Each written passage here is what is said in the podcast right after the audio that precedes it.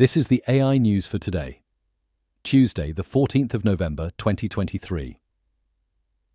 OpenAI is reportedly recruiting top tier AI talent from Google, offering senior researchers sizable pay packages to shift allegiance.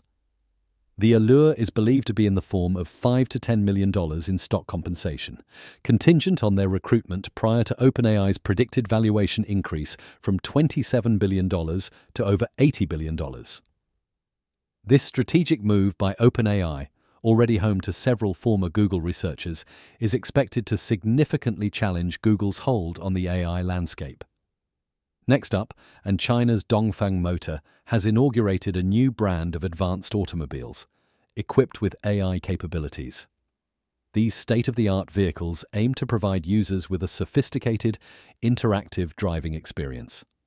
This move marks another significant step towards the integration of AI technology in China's automotive industry.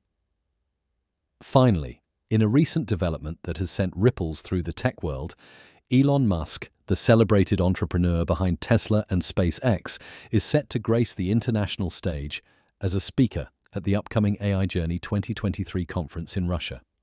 This significant event draws notable AI researchers and experts from across the globe, including eminent figures from countries like India and China. Musk's participation is especially intriguing in light of his latest venture in the realm of artificial intelligence, the Grok neural network, developed under his XAI initiative. That's all for today. Connect with us at mrc.fm slash AI News. Hit subscribe and come back tomorrow for more AI news.